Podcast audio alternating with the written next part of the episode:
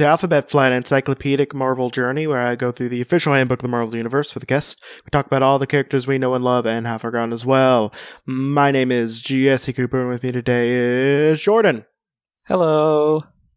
So today, uh, after a very momentous uh, character we talked about last time, who I forgot already. Let me see. Uh, come on, Jesse. Yeah, after talking about very mysterious and actually kind of boring person, uh, we're going to talk about another boring person. Aww. because it's another Eternal. Oh no. So this one is named Sersi. Wait, Sersi? Isn't that the one that can kind of turn things into other things? That's all eternals because they have because they have powers. Just all the powers. Like, I mean, she's the one that sometimes is referred to as the the C I R C E Circe. Like I thought, that, like in Marvel mythology, she she sometimes took that role in Greek mythology.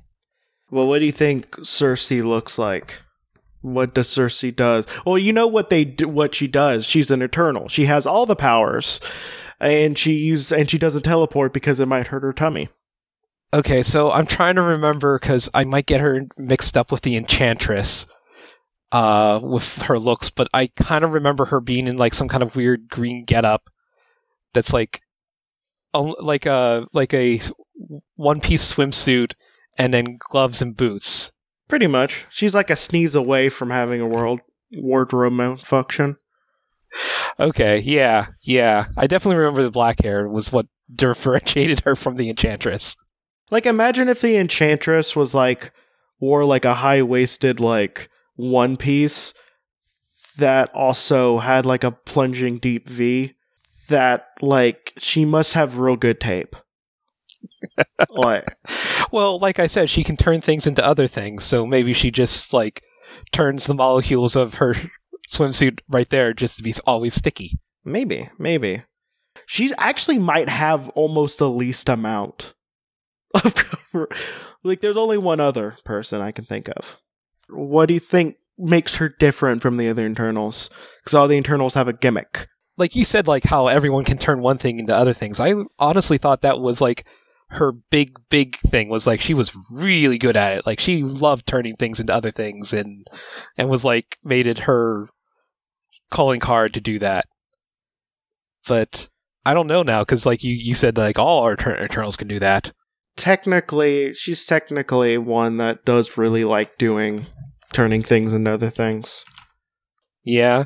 Can't remember if she's like more of a antagonist or just a jerk jerk god. You know what I mean? Like she actually does villainy or more that she shows up and because she's a god she th- or thinks she's a god that she just does what she wants. Uh, it's kind of more along that lines. Her name is Sersi. Her occupation is dancer, actress, former stage magician, and hedonist. I, I like how that's on her calling card. Like just just a real fun person to be around. Anyone who has hedonist on their business card, I'm probably okay with them in some aspect, depending on the person. I'll decide that in like the first five minutes of meeting them. I mean, I at least got got to give them props for you know owning it.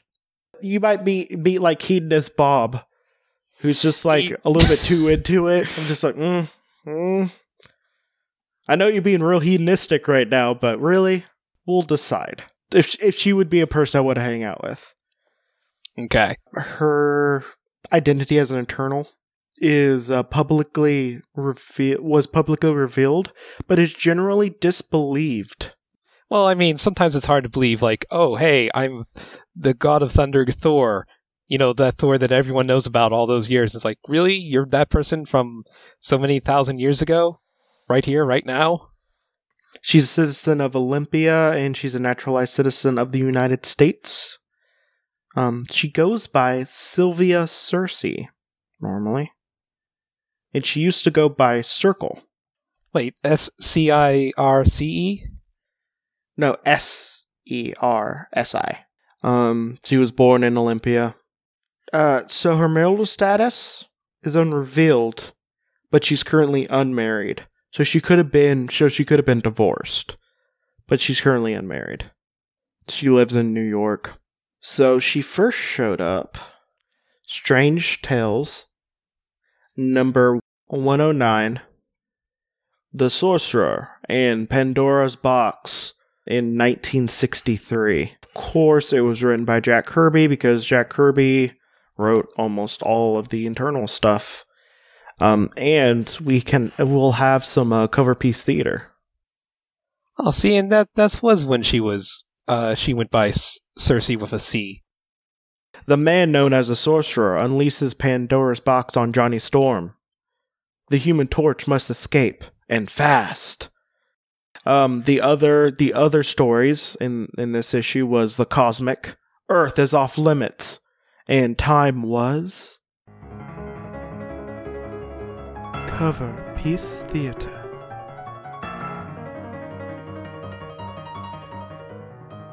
Okay, to set the scene, basically Johnny Storm is surrounded by a bunch of I mean by people I mean like gaseous like demon looking things. That one looks like one of those old terrible hand puppets that they used to sell in the nineties. Actually almost all of them look like uh one of them looks like a boglin. You know what? Yeah, that's that's what I meant. Yes, the Boglin.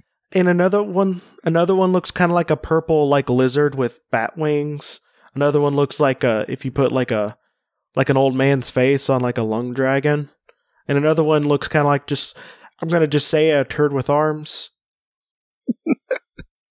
He has ears too. uh you're going to be uh Johnny Storm. I'm going to be the sorcerer. Okay. Will the power of the mighty human torch be enough to defeat the sinister sorcerer and his imps from Pandora's box? They're all around me, and each has a different supernatural power. Go, my faithful imps, and destroy the human torch forever. Okay, scene. God, I love old comic uh, covers. Yeah, like uh, I kind of like as much as I like modern covers a lot because they're really good a lot of times. Also, sometimes I miss how cheesy they are were. So Sersi, let's get into her overly long backstory. Uh, so she's a third or fourth gen- uh, generation member of the Eternals. They're made by the Celestials, and uh, they pretty much live they don't live forever, but but they pretty much do. They have like several times the lifespan. I mean, hundreds time the lifespan. Humans. Uh, Their cells take a long time to break down. yeah. She lives. She she's lived for at least four thousand years, and she's still considered quite young by eternal standards. Um. Only four thousand. Yep, she's still quite young. She's she's basically in her uh, twenty something in, in eternal years. Although she has always loved the pursuit of pleasure, it has been uh, and has been known for giving unusual and memorable parties since the days of ancient Greece. She's always been equally dedicated to her work. I mean, like you know, some people party hard and work hard. And when your work is partying, Yeah. She spent decades uh, developing her talents for psionically rearranging and transmuting power. So she's she's better at it than uh, than any other eternal. ah, okay. By the time uh, by the time of her meeting uh, Odysseus, who I guess is real in this universe. That's because I think it, they bounce back and forth between that. Because there's another, I know there's another one where the backstory is she bumped into Homer, and Homer's like, "I'll put her in my story." At least at this point, like the Argonauts were real. Does any of the Hercules comics go into like his ancient myth days? I, I don't know. Like, like I, I think I mentioned once before, there was the time when he was palling around with Amadeus Cho, Cho and there's a, and he explained one of the reasons he didn't like to go by Heracles, his actual Greek name, because he and he is supposed to be the Greek incarnation, was because he felt bad about how he threw a tantrum and killed his family, and he just didn't want to. He just rather be called Hercules because he can disassociate from that. But you think it would go a little bit into that stuff because that would probably be a pretty fun. Well, let's see. The Twelve Labors. Because like I could I could imagine like a pretty like fun Hercules comic. Make it like a twelve issue run of just the twelve uh, labors. like him retelling what actually happened to him. Maybe him having him meet some eternals and stuff like that. That'd be kind of cool. I don't know off the top of my head if that was a thing though. Yep, they really just retell a small version of the uh of the Odyssey here. Oh, the whole turning crew into into uh, pigs and such. Yep. Just read the Odyssey. It's not that long. Yeah, there's a lot of good re- uh, versions of it too, like some really good retellings and such. Oh, if you want a very good musical one, you can go go uh, watch "Oh Brother, Wherefore Art Thou?" Art Thou. Yeah, it's a pretty good retelling. Uh, You know, it has some pretty good music as well. John Goodman? John Goodman as a terrifying Cyclops. Yep, he's a he's a Bible salesman who's trying to bilk people out of money. It's pretty good. I need to watch that movie again. That might be something I do after I record. I'm gonna just skip past a bunch of stuff. Do-do-do-do-do. Athena did act as uh, Odysseus's uh, patron, uh, but whenever you know Athena would intervene or Hermes would intervene, it was often uh, Circe and Makkari, uh, who I feel like they are just throwing that in as as like a hey these things are these people are cool right oh she's she also visited camelot uh during the reign of arthur pendragon she helped expose the impostor of the mutant now known as mahayogi who was then impersonating merlin Oh, yeah this that old, was that old chestnut. yeah, it was before it was an alien pretending. Uh, it was pretending that they were uh Merlin, but after actual Merlin was gone. Listen to my Merlin episode, please, if you want to hear some stuff about Merlin. Um, To be fair, if a time traveler finds himself around that time, I would, and they had the know-how, I wouldn't be surprised that like multiple people would pretend to be Merlin. yeah, I probably would pretend to be Merlin if I could. Uh, I mean, it's like you know, sometimes someone nowadays pretending to be a celebrity that no one really knows what they look like. uh basically as the years gone on she she learned to like really like to act and sing and stuff like that so she would uh often perform as an actress singer stage musician or dancer uh she spends a lot of her time now in manhattan she kind of just hangs out with a bunch of fancy people and throwing throwing a bunch of real good parties for all those rich people she revealed herself to be an eternal publicly and even demonstrated her powers. Held at New York City's City College by an anthropologist, Professor Samuel Holden.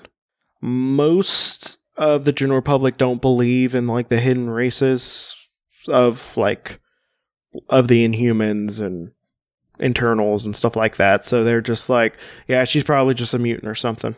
She fights the deviants. That's kind of that's kind of what she does. Yep. So she is just uh she just kind of shows up as a witchy person and then she just uh, throws parties. That that's her deal. Ooh, I like how this one thing says that at one point when the Eternals decided to do the Unimind thing, and they to, to debate what the Eternals shall do for the future, she's like, "Nah, whatever they do, I'm still gonna just be an actress and do stuff what I want." Oh yeah, yeah. I can I can uh I can respect that a lot. Uh she always fights with the eternals. So she's real good at turning things into other things. Uh there's a real good picture of her uh blasting magic at someone, an old timey warrior dude, and hitting his shield. and then all of a sudden he's holding a pig, and he's just like, "What? It's a pig." We'll, we'll look at that. Like, like, like uh, I, I love that. You think you have me, pig? and like, like somehow, like he had must have real good reflexes because like it turns into a pig, and he like just he's like, "I'm catching this pig." Well, it's a good pig. You wouldn't want that to fall. Yeah, and he and like his face goes from like anger to just like I, I love the look on his face. Look at it, it's just like like whoever drew whoever drew those panels did like a real good job because I can like that's genuine shock. Uh, but um, her powers is every power. that Eternals have, which is every power. Every power. She has powers. She doesn't like to teleport because it might hurt her tummy. Uh, also, she's a trained dancer, and uh, she also has like real good athletic ability and agility. So, yep, that's Sersi. There we go. Yeah, what, what do you think about her? Ah, I kind of like her gr- her gr- Greek mythology based character more than than the Marvel based character. I can I can understand that by quite a bit. I uh find her to be very uh tedious, like most of the eternals. They just kind of insert themselves in things that are more interesting, and then be like, "Hey, but we're actually this thing." I'm just like, mm, "No, that doesn't make you more interesting, though." I guess it's cool that she likes to party. I guess. I think she wasn't she she was like part of the Avengers for a while I as think well. she might have been. I'll look a little bit into some of the other stuff. Yeah, she was. She was in the Avengers briefly. Yeah. looked like it was the Jim Shooter years. Maybe. Uh, was when Crystal was on the team as well. Hmm. That's a weird team. it was when, um, uh, not Perry, probably Dane Whitman, Hercules, Sersi, Captain America, Crystal, Thor. Thor with a beard, though. And I don't recognize that dude. This would have been in the 80s. But yeah, growing up, the the the whole Sersi being able to turn things into other things was always one of those Greek myths that I liked. Uh, what do you have to plug? Um, you can find me, even though we're still kind of on a break, but we're slowly coming back on What's McCracken, which is a cartoon rewatch and discussion podcast where we kind of focus on the works done uh, of shows done by Craig McCracken, most notable for Foster's Home for Imaginary Friends and the Powerpuff Girls, and the series that we're currently looking at, uh, Wander Over Yonder, which is about a weird wandering weirdo orange furry spoon guy that's voiced by Jim uh, Jack McBrayer. Yep, and like, and you can tell he doesn't change his voice. You'll think you're you're like it might as well just be Kenneth. Or Fix-It Felix. Oh, yeah. Mm. See, no. Whenever I watched like that one episode, I watched like that one episode I watched, I'm just like, this is pretty much Kenneth if he had a magical horse thing. Um, but yeah, uh, my name is Jesse. I have another podcast called Creepy Critters, if uh, where I talk about cryptids. I also have a cat that is my little cryptid with a cat with four thumbs, Dexstar. If you want to look at pictures of him, you can go to at marvelous mooch on Instagram. Uh, if you'd like to see pictures of the people we are talking about, you can go to the Hodgepod group on Facebook or the Twitter account at Alphabet Flight.